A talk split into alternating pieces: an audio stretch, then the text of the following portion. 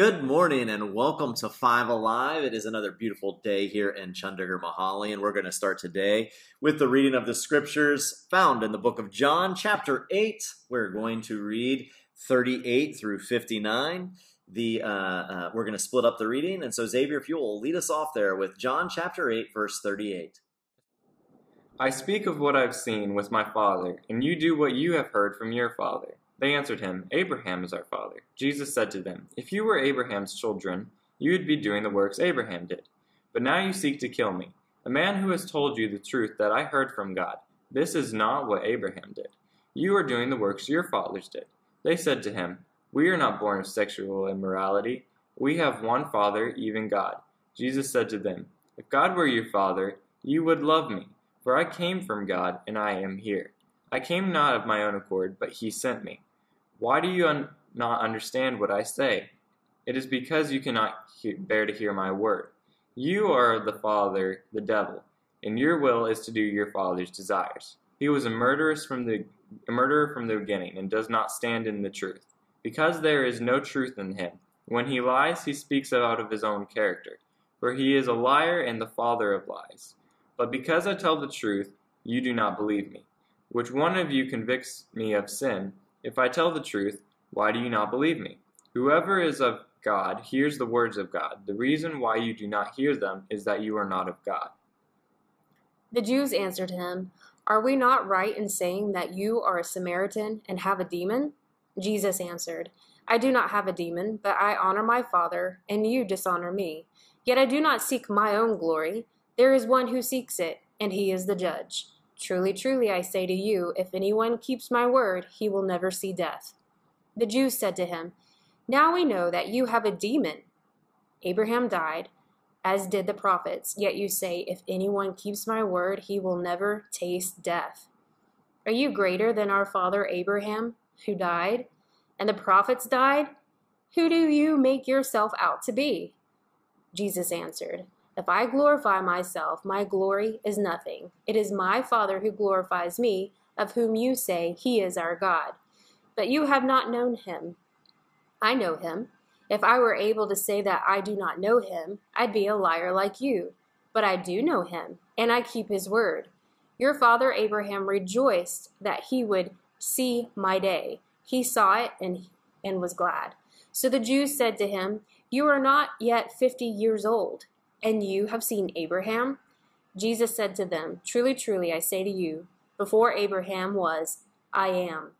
So they picked up stones to throw at him, but Jesus hid himself and went out of the temple.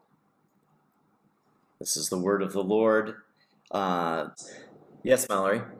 Uh, how did Jesus hit himself? Hid, hid himself. Hid? Yes. Jesus hid himself like hiding. Because it was a large crowd of people. A large crowd of people were getting ready to throw rocks at him and kill him. And so he hid himself from them, and they could not find him to stone him and kill him. Because it wasn't yet time for him to die. Mm. Even though he's talking about death in this passage of Scripture, and he's talking about everlasting life and resurrection life, in this moment, he uh, is not time for him to die. It wasn't the way he was supposed to die in accordance with God's will. And so he all of a sudden just disappeared, and they couldn't find him anymore. It's a miracle. Yeah. We could rationalize it and say he hid amongst the crowd and disappeared. That way nobody could find him. But also it could be said that he turned invisible. Correct. Very good question. High five. We used to sing this song in VBS called Father Abraham. And uh, it went like this Father Abraham had many sons, many sons had Father Abraham.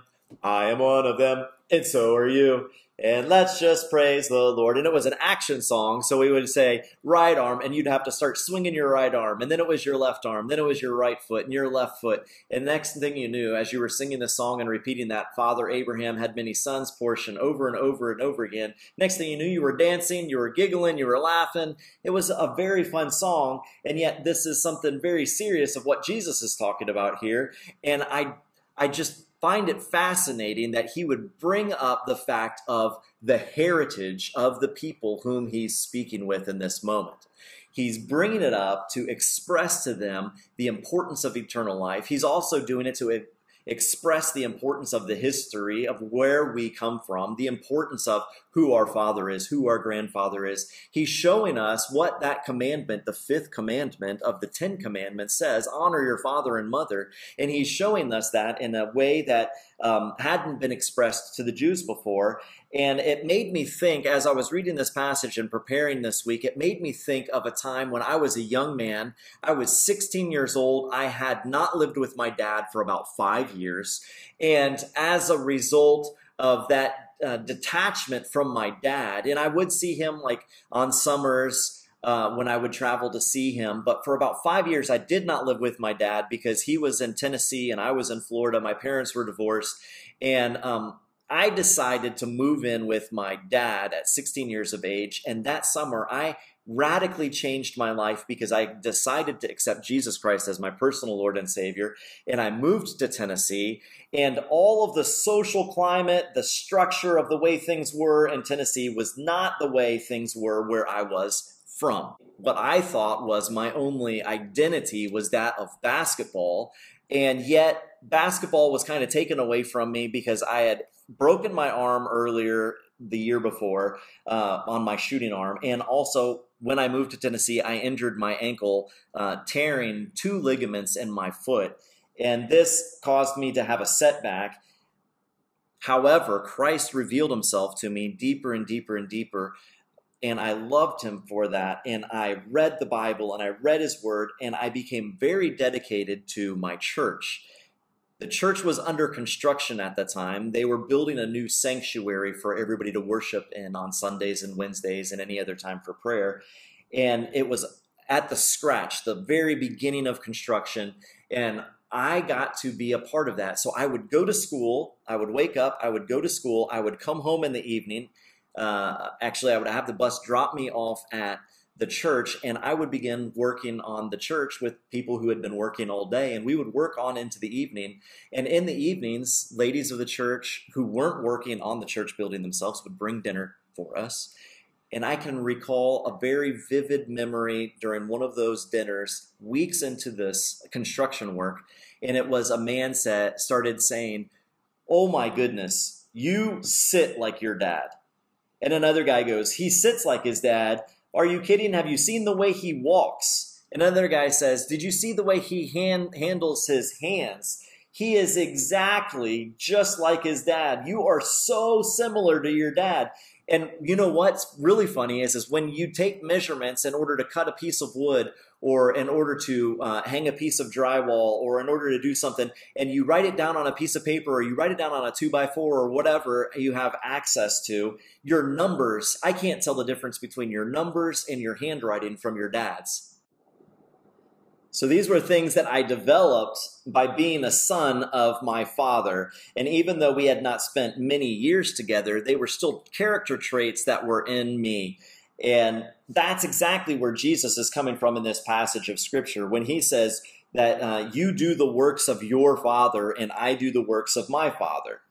And I just want to ask you uh, a quick question. What does that mean to you that uh, when Jesus says you are living like your father, what what do you think about when he says that? Never had that asked by me because only people say I look like my mother or I'm like my sister. And only one time I was so surprised people said I look like my brother. Oh, okay. It was strange. It was strange, but yeah. they identify you with your family, right? Yeah, except for you. Except for me. Okay. Any other thoughts? yeah, when Xavier was born, he was a spitting image of you. I mean, his baby picture is the spitting image of your baby picture. A lot of his mannerisms are a lot like yours. Not that face that you just made right now. yeah, the, the way you guys laugh and your funny jokes that only you guys find funny, and you both laugh at your own jokes. It's hilarious. it's because the joke's funny. It's because right. the joke is the funny. Joke is funny. it's on you. And they're not all bad jokes. No, they're not all bad. It just takes someone to get them. That's right. the right they have to have the same caliber of humor. exactly. Did you say bad jokes or bad, bad. jokes? Both. uh, yeah. That's funny. But It doesn't bother me whenever people compare me to my father or you specifically. Okay. But it's just that I hear in this passage, it's the Jews don't understand who Jesus is referring to because at this time he knows they are in sin, but they think they're holy. And they think they're descendants of Abraham. And if we're not descendants of Abraham, then we're descendants of God. And he's like, No, I'm from God. You're not from God because mm-hmm. you would have known who I am. And because of their speculation of who he was, and when he's telling the truth, nobody believed him because they lie.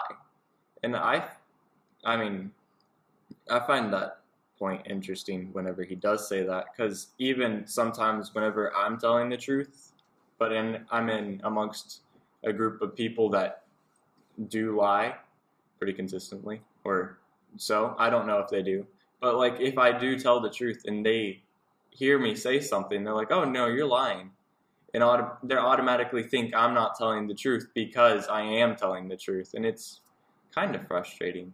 But, it's their their attitude or their um, persona is so filled with deceit that Yeah. they automatically um, place that same attribute on others of I lie, so therefore this person obviously Yeah. is a liar too. And so within that, I do not want to be like the Father Jesus is talking about, of the devil, but I'd rather be more acquainted with my Heavenly Father, and through that, we can only do that through Christ.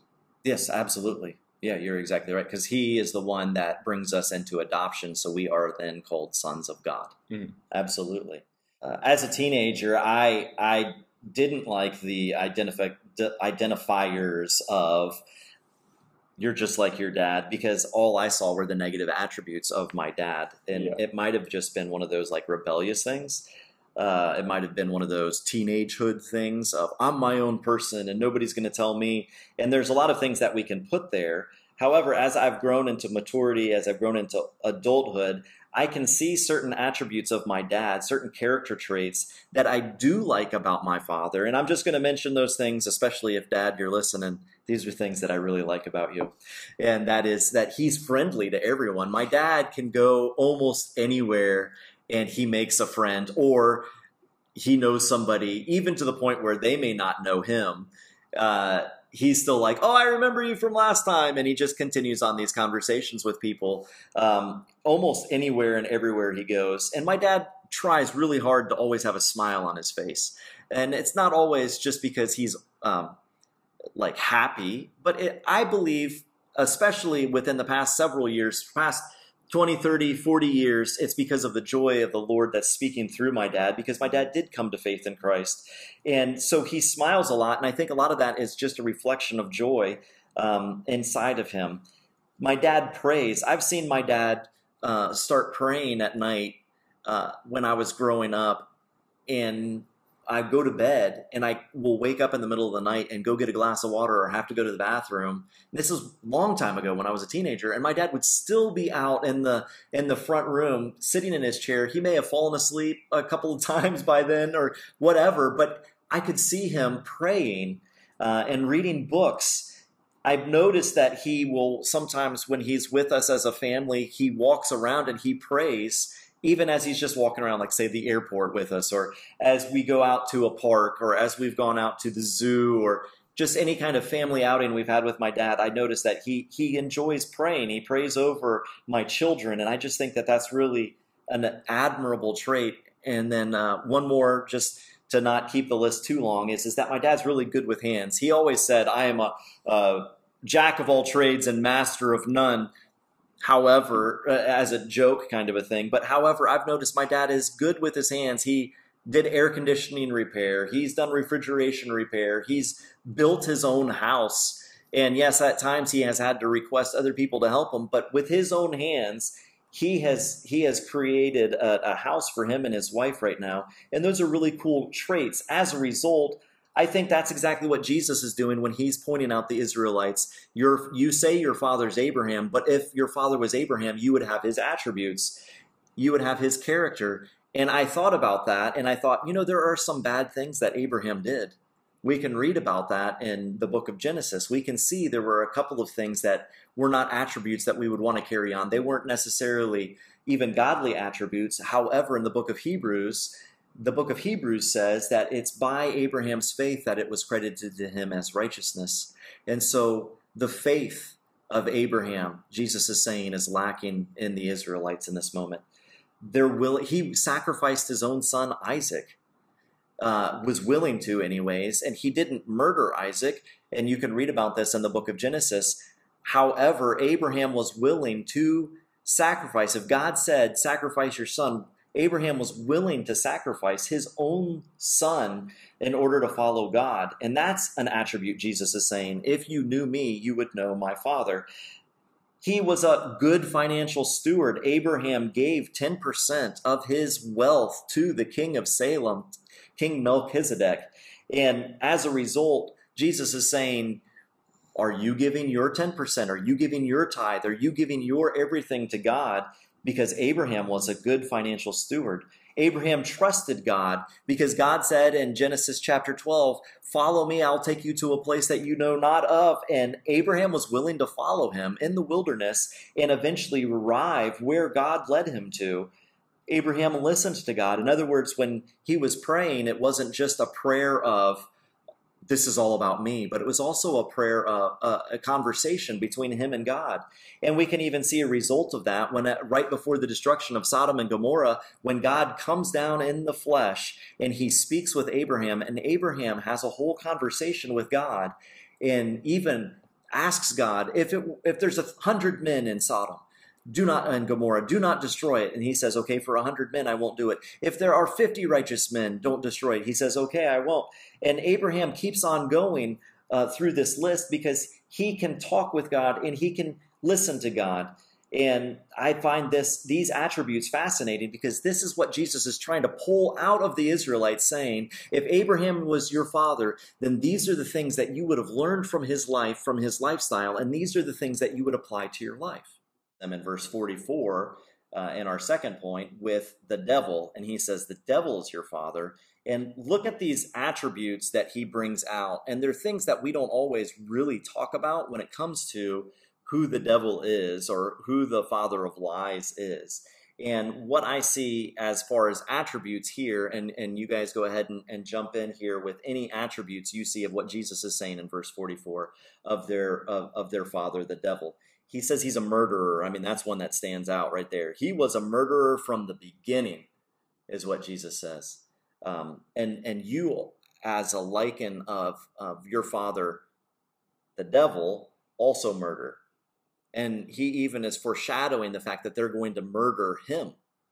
You're murderers. You've murdered the prophets of old because that's what the Israelites did. You murdered them, just like the devil is desiring to murder God out of the scenario. Um, you don't stand for truth. But tr- you make truth fit your scenario or your lifestyle or your habits. I can't help it. I was born this way. is a big habit that we try and throw out there. I can't help it if God created me this way. We say those kinds of things, trying to make our truth become God's truth. And Jesus is saying that's not truth at all. What you're doing is, is you're a lying, you're a manipulator, and you're following nobody but the devil, who is the father of all lies. And he also brings up the fact that the devil had a great pride. And the men and women that he's speaking with here have a massive pride. And Jesus is pointing out these character traits that he sees within his people. And he's saying, don't fall by the wayside and allow these to become the norms of your life. Instead, renew your mind, renew your life, allow me to forgive you and wash away your sins, and be obedient to my word. And that's what Jesus is specifically asking the people to do. Um, or at least that's what comes to my mind when I'm reading this passage of scripture. Do you guys have any thoughts along these lines? When being raised up under a mom or dad or grandma, grandpa, however you were raised, and when truth isn't spoken in the home, and you're not allowed to question the authority that's over you and then one day you discover that oh my goodness these my guardians that were over me were lying to me this whole time kind of like the whole Christmas when it comes to Christmas. Okay. You know, is is Santa Claus for real or is he not for real? Well, we do know that there was a Saint Nick hmm and he brought good to people. But if I've been really good all year long, is Saint Nicholas going to come and visit me? And is Saint Nicholas is he a ghost now? Because this was a story that was passed down from generation to generation, Right. and I don't want a ghost to bring me my my, you know, my gifts for being good. So therefore as you get older, you discover is that a lie? Is it not a lie? Elf on the Shelf. Elf on the Shelf. Did Elf really make all the bad things that happen inside of the house? Did he really leave, you know, baby powder footprints all over everywhere? and we go, oh, it was the naughty elf on the shelf. We're lying. right. That's a lie. Right. And then we can say, oh, but that's a good prank. Oh, that's in good fun. So deciphering what is a lie and what isn't. You know, Mhm. is Jesus a lie or is he not? Yeah. And the only way you can discover is through reading God's word. yes. I mean, because we look, as a human being, you look so hard at trying to think, oh, it's going to come from this human being. It's going to come from this man, or it's going to come from this woman, or it's Mm. going to come from The this song. this song, or yeah, or whatever, whatever it may come from. And, we put so much of our hope and our trust, and we may do it for years. It may be five years that we buy into that person, or we buy into that song, or we buy into that belief. And it's like, you have like an awakening, sort of. And it's kind of like, you know, maybe I should pull back out the scriptures. Maybe I should pull back out the Holy Bible and, and read it Mhm. and discover Christ Jesus for who he is. Put, you know, everything I've heard or everything I've listened or everything that was told to me to the side and read the scriptures for the scriptures for myself. yeah. That's good. And allow the Holy Spirit to lead and guide me through the questions that I have and to sit there and to meditate on the word and the principles of. And then if I have questions, may I be shown the right person to go to with those questions and the leading and guiding and direction of. Hmm. One that's not going to shame me and be like, oh my goodness, you've done this all wrong, you know, but truly hold on to those morals that Christ Jesus has instilled in, in one. When we had little ones and they would try to stick their little fingers on a hot light bulb, if you put your hand on that light bulb, it's going to be hot. Hot. Yes, hot. Hot. Like, and then they will go to reach for that light bulb, and it's like, no, no, no, don't touch that light bulb. Hot, hot, hot, hot. And then you're maybe, I know one day for me, I was cooking for sure, Yeah. and the next thing I hear, hot! And I was like, oh, they touched the light bulb. and I and I come to their rescue and and they were like, hot mommy, hot mommy, owie, owie, hot mommy, hot. And then, then they just start crying and like not touch, not touch, Yeah. not touch. And then they just start crying because they're like they feel so bad on the inside because they knew it was hot, but they didn't know how hot. And then they found out how hot it was. So there's sometimes in life that we ha- we discover, you know, why is that a lie? Or even just the father of lies, the devil, the father of lies, the pride, the murder. She's using, mommy's using lies right now as manipulation tactics of people in order to get their rights or their way, or I proved you wrong, so therefore Yeah. I'm obviously uh, the one in the truth right now. And Jesus isn't trying to label things in that respect. No. We do that. Right. And Jesus says, when you're trying to label things in that respect, you're just speaking like your father, who is the devil, who is the father of lies. Go ahead.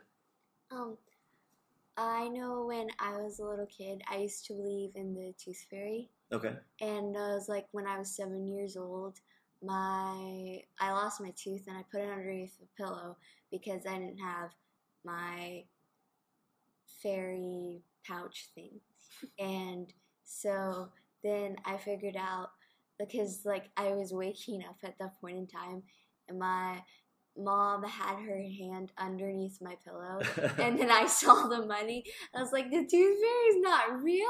What? It's just my parents? Mhm. And so I didn't know. Well, and it's funny that you say that because with all of you, none of you we raised to believe in the tooth fairy, but we did give you like a pillow that you could put your tooth in Mhm. and we would exchange it for money. But I can remember specifically with you, Mallory, uh, we would always forget to even do anything. and we would be like, we would be like, uh, well, there's no such thing as the tooth fairy, anyways, Valerie. And this was from the time you first lost your first tooth, like say four or five years old. And you were like, no, there is such a thing as a tooth fairy. They just didn't come today. And we'd be like, we're telling you flat out that there's no such thing. But Your you tooth believe. fairy is lazy. Yeah, your- but your belief that there was a tooth fairy was so strong, and it wasn't even because we were telling you to believe in it. It was just something that you wanted to do, and that's a great representation, Mallory, a great example of how we can de- deceive our own selves Mhm. into believing something that's not true and making it a truth. Yeah. Because that even one of my favorite Narnia books is Uh-huh. the it wasn't it's in the when you read the series it's the first one but it was written later on Right. they weren't written in chronological order Right. but the magician's nephew and at the end the magician is brought into the land which will become Narnia and in the land of Narnia all the animals can talk but the magician that was brought into Narnia didn't want to believe that they could talk at Mhm. all he, the animals were trying to be friendly with him, talk to him, and be like, "Hey, what's going on? Why are you here?" and all this other stuff. But he didn't want to. And there were bears and bulldogs and lions and all these other animals that where he was from, they're scary.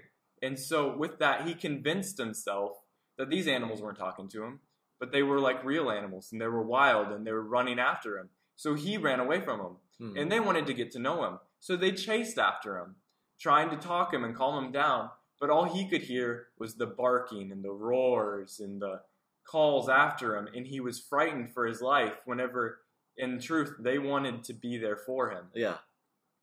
Yeah, and he Lewis deceived is- himself to the point where he was he couldn't do anything. Right. And that's what Lewis is trying to bring out in the Chronicles of Narnia, or specifically in The Magician's Nephew, is this exact point of we will follow what we hold to be true, even to the point of almost death. Mhm. And yet, reality all around us is saying, This isn't the truth. And is screaming at us, This isn't the truth. Jesus is very patient with the, the disciples and with the Israelites here, going, This isn't the truth. And you guys are believing your father, who is the devil. But I don't want you to do that.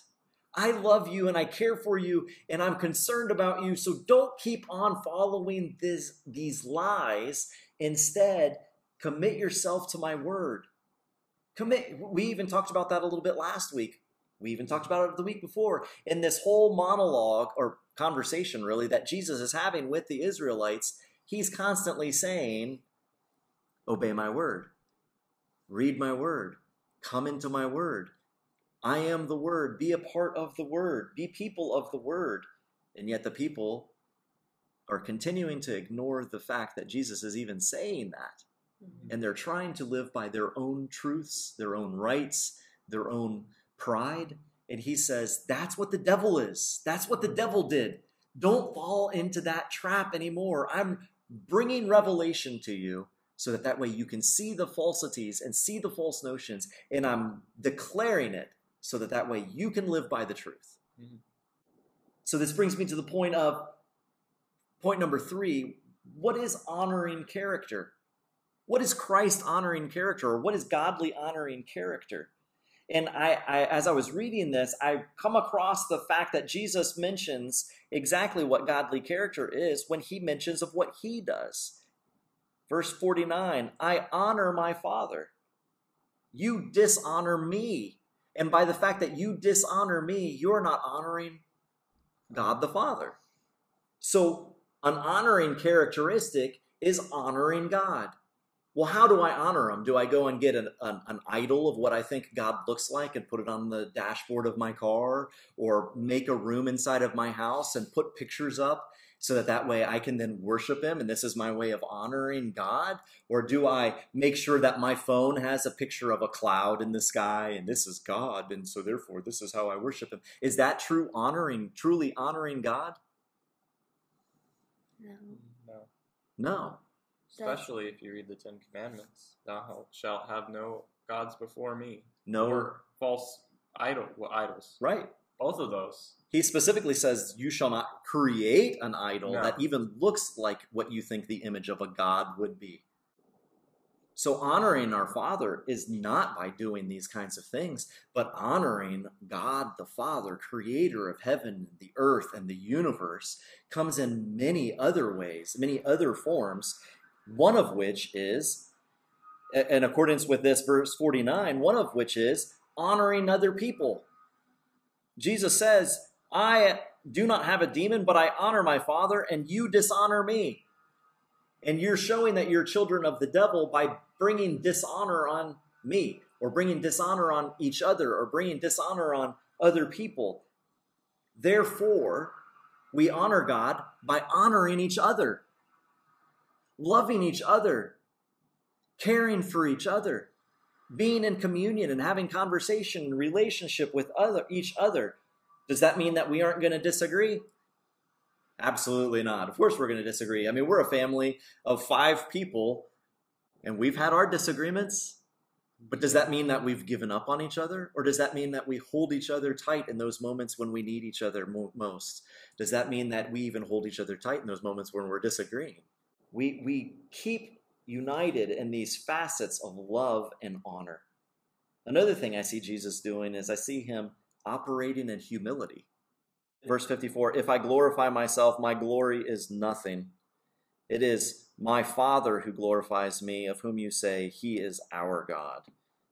Jesus operates in humility, and yet he brings out the fact that the people, or us as people, are always seeking to glorify or deify ourselves, making ourselves divine. Jesus also gives us this blessing and curse. Uh, specifically, the blessing is if you keep my word, you'll never taste death. He will never see death, verse 51. And the people even repeat it again in verse 52. If anyone keeps my word, he will never taste death. Jesus is saying obedience to the word of God is a blessing, and you will have long life. You will have eternal life if you keep my word. He says that he would be a liar, and I think you were coming to this point a little while ago, Xavier. He says, What would make me a liar is if I said I did not know God. Weren't, weren't you trying to bring that up to an I extent? so. Yeah. Like he says, what would turn me into somebody who tells lies is if I said I don't know God. Mhm. If I said I did not come from the Father. If I said I did not speak his word. That's what would turn me into a liar. So the very fact that I'm saying that I'm speaking God's word, I'm from the Father, and that I know God, that makes me a truth sayer. I mean, think about that. How does that how does that even work in our mind, especially in the context of what we were talking about just a little while ago of uh, we we come up with our own ideas of what truth is, and even when truth reveals itself to us, uh, we ignore that because we want to continue to go down this downward spiral or this uh, lifestyle of of our own belief, and I'm going to be proved right no matter the cost. Because even the Jews had this, uh, uh, the large crowd that was with them were convinced that, which is funny, because then they ask, like, wait, are we not right saying you are a Samaritan and have a demon? Like, oh, wait, you, you're saying we're wrong? Like, you're not from Samaria and you have a demon? You're, you're saying you're Jewish, you're a Nazarite, you're from Nazareth? Like, that doesn't make any sense. You must be a Samaritan with a demon inside of you, because it just doesn't make any sense otherwise for them, they think they need to rationalize it and say that Jesus is someone they would hate. As for him, he's saying he's from God. And with that, they are so deceived, proving his point Yeah. to them without them even realizing it. Yet they just don't realize that what he has said has been true, and he's proving a point even though they can't see it. Right. Because in their lie that has so many of them convinced of what he is, he has proved them wrong, saying, I am from the Father. And yet, if I said I wasn't from the Father, then I'd be lying. Right. Then I would be a liar. Then I'd be lying, but you'd believe me. right. You would believe the lie over the truth. Exactly. Yeah. We can take things into our own hands. Like when Mm. attackers come and attack at us, we can say, "Well, I'm going to show them." And then the and as Xavier was bringing out, you know, Christ Jesus Himself goes, you know, He entrusts the Father. Yeah. Everything goes back to the Father. Everything is, you're attacking me. Well, I know God. I know the Father. Do you know the Father? And so, a quick self check is, you know, when attackers come and attack at me personally, am I trying to defend myself immediately in Mhm. order to get that person to like me? Or am I pointing them right back to the Father? Right. Am I being Christ like in a situation of, you know, Blair, you're worthless. Blair, you're never going anywhere. Blair, you know, we don't we don't really see see um, any good or value in you. Um, so you're not a good leader. You're not even a good follower. And so that plays in the mind. It's like, okay, if I'm not a good leader and I'm not a good follower, like, you know, in that moment, it's like, but I've done this and I've done that and I've done this. Like, how does that not make me? How does this not make me? How does that? What? You know, I mean, you you can just get so riled up. Mm. And in that moment, instead of taking all of that personally, I can really just freely give that to the Father. I can really freely give that to Christ Jesus and to God, my Heavenly Father, and say, God, these people are coming at me. Hmm. I don't know what to do. But in order to remain true and to true to your word and to true not to manipulate or to show how great I am, but to show how great you are Yeah. because you are the I am. Yeah. And Lord, if I need to change something inside of me, prompt me quickly to change. Mm. Mhm. And that's those are those moments that I don't always do great in. I mean, those are things I'm still working on.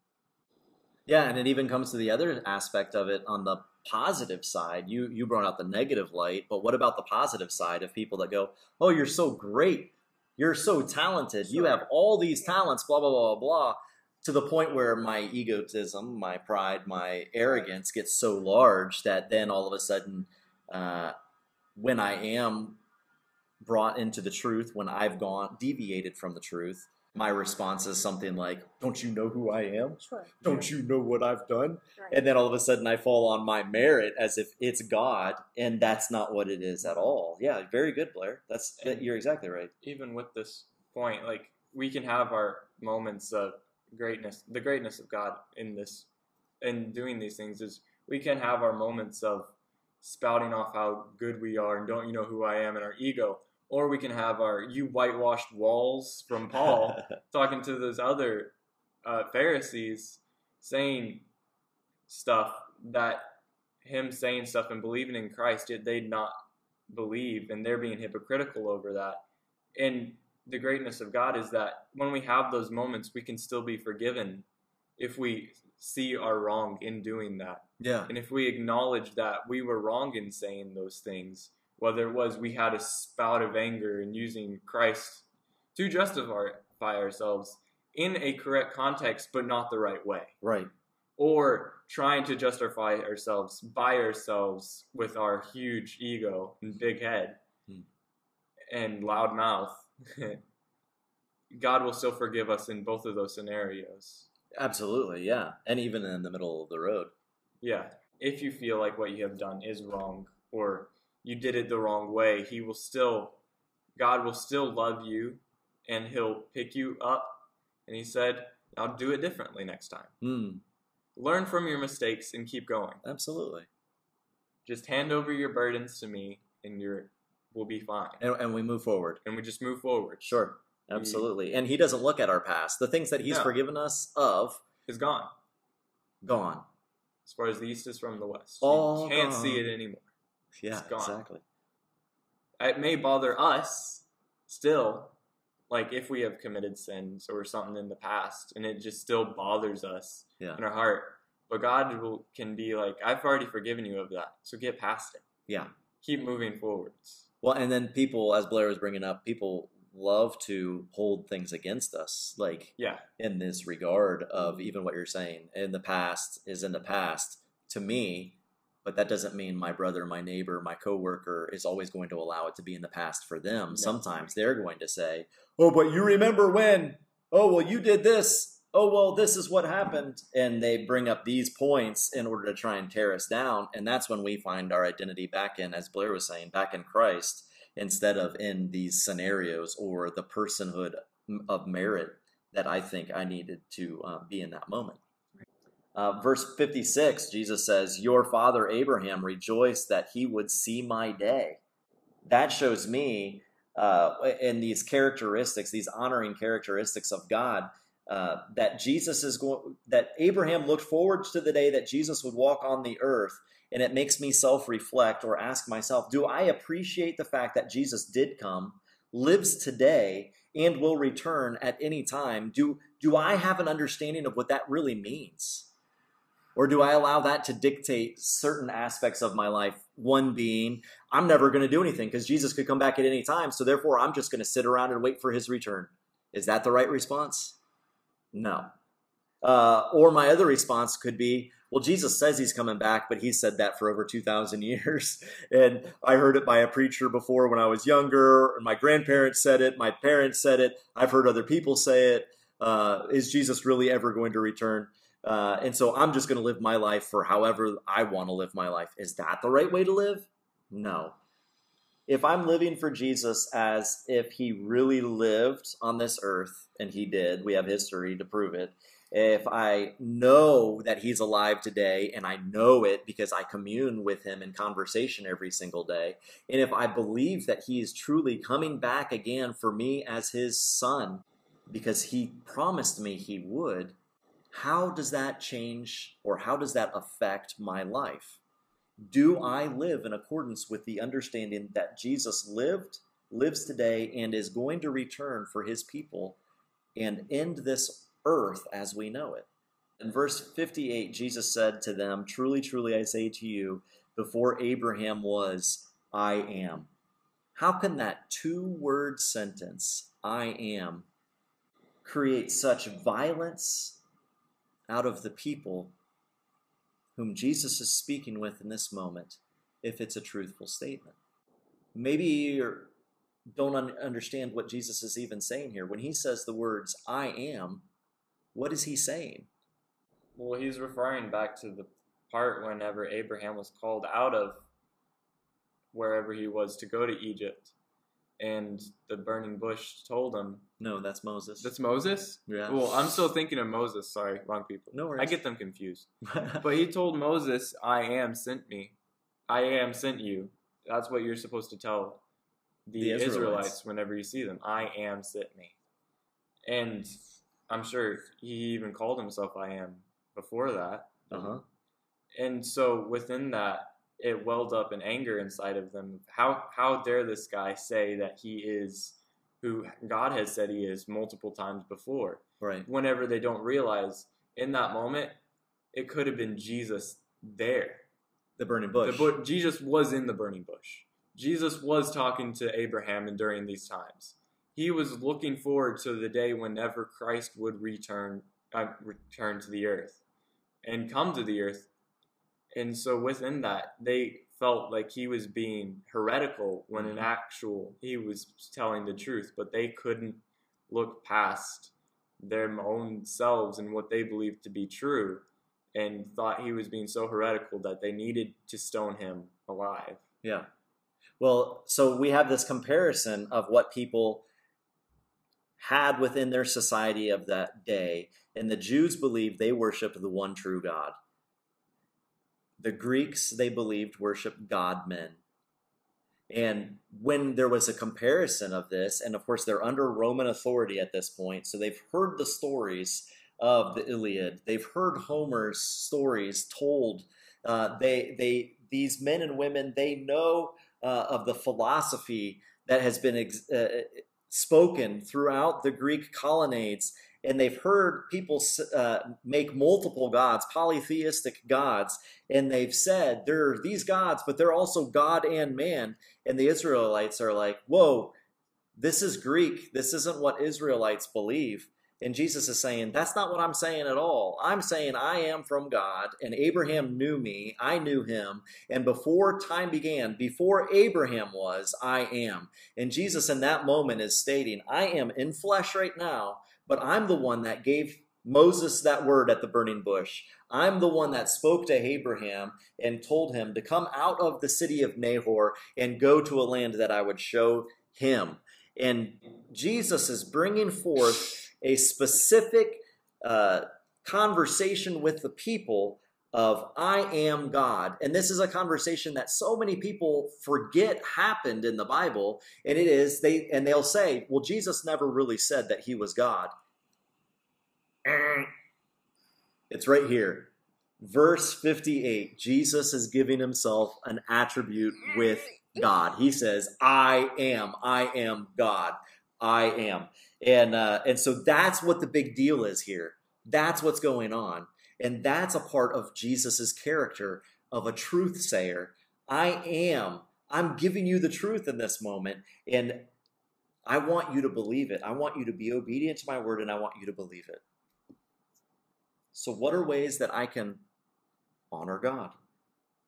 This isn't a complete list, but th- these are some things of what we've talked about today, and it's just kind of a recap uh, for what Jesus is saying. First, honor God. When do I honor God? I honor Him at all times.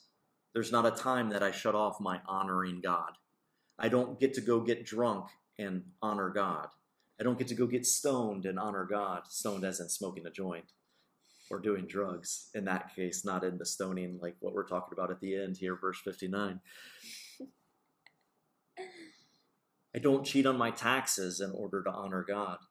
So if I honor him at all times, that means in everything I say and everything I do, I honor him. And everywhere my feet step, I honor him. Next, I operate in humility. I squelch my prideful desires. And yes, this means that I won't always be right or correct. That's a real hard thing for us sometimes because we always want to win the fight. We always want to win the, the argument. We always want to prove ourselves correct. But if I'm a person who operates in humility as Jesus did, that means I don't always have to speak up and prove my worth. Sometimes it may even mean that I have to lay down my rights as a sacrifice for others. That's a real difficult one for us these days, isn't it? With amidst the COVID 19 pandemic, amidst the I'm encapsulated in my house and I can't ever get out because this COVID 19 is everywhere and it's doing nothing but growing by leaps and bounds. And I have to wear a mask. What are you telling me? I can't wear a mask. That's ridiculous. Why don't you put down your rights and help protect others? Sometimes we have to sacrifice our rights and be humble as Jesus was humble. Another thing is, is to keep the word of Christ keep the word of God.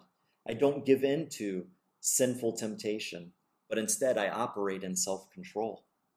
I love my neighbors, even the ones who hate me. I still love them. I have joy, joy unspeakable and full of glory. And I'm patient. If I'm keeping the word of Christ, I'm a patient person. And then something that I noticed that Jesus is talking about, he says that he knows God. That means he's having a conversation with God. That means they're constantly talking, which means he prays, which means, in other words, they have conversations.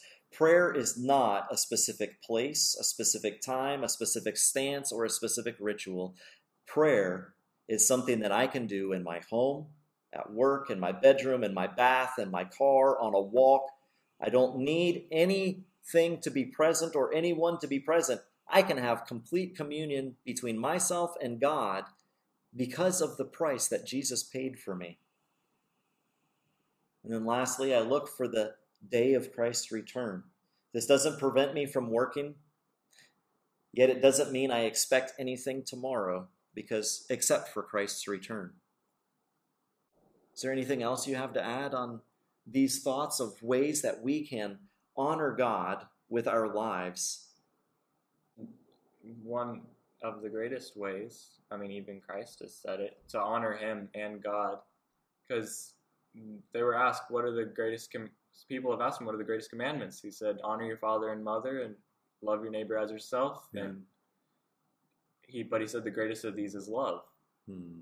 And the way we can honor God is not only loving Him, but loving others. And I'm not talking about the love that our society or culture has brought into light of lust or male and female, male, male, female and female, of, oh, they love each other. No, that's not what I'm talking about. I'm talking about real love because God is love. And in that love, we are willing to do anything for anybody. We, if we love each other, we would be willing to give up anything and go help out our neighbor, Yeah. our friend, our enemy, because that's what God has done. Is He's loved He loved the world so much He gave up His Son.